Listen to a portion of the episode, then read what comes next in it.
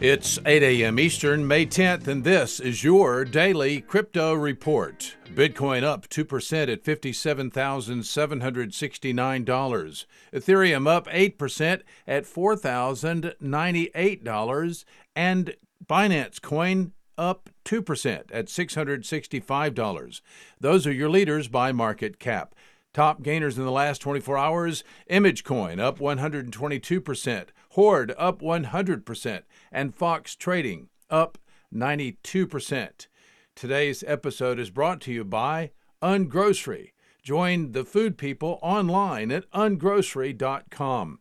Today's news. The U.S. government issued emergency legislation yesterday after the largest fuel pipeline in the U.S. was hit by a ransomware attack. The Colonial Pipeline carries 2.5 million barrels a day, 45% of the East Coast's supply of diesel, petrol, gasoline, and jet fuel. The operator took itself offline Friday after the cyber attack and works to restore the service uh, is continuing. The U.S. government has relaxed rules on fuel being transported by road.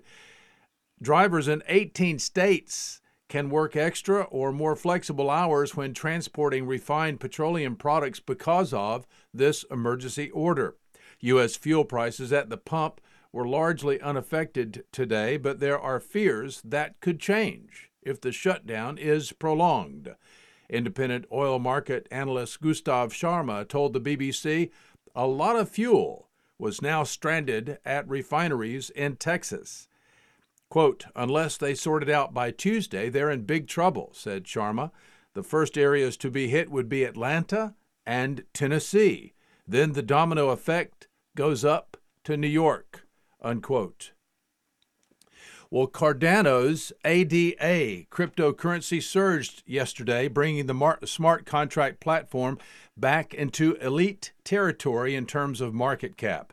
ADA charted 14% growth to reach 1.83 on major exchanges, marking a new all-time high. It was last seen hovering just above $1.80, having gained 14% on the day. Cardano is a market cap of 57.8 billion, now ahead of Tether. And finally, if you saw the deal on Saturday Night Live, it's so hilarious that Dogecoin took a dive after Musk sought to hype it. That's all the time we have for us for today. Visit us at dailycryptoreport.io for sources and for links. Find us on social media. Add us to your Alexa flash briefing and listen to us everywhere else you podcast under Daily Crypto Report.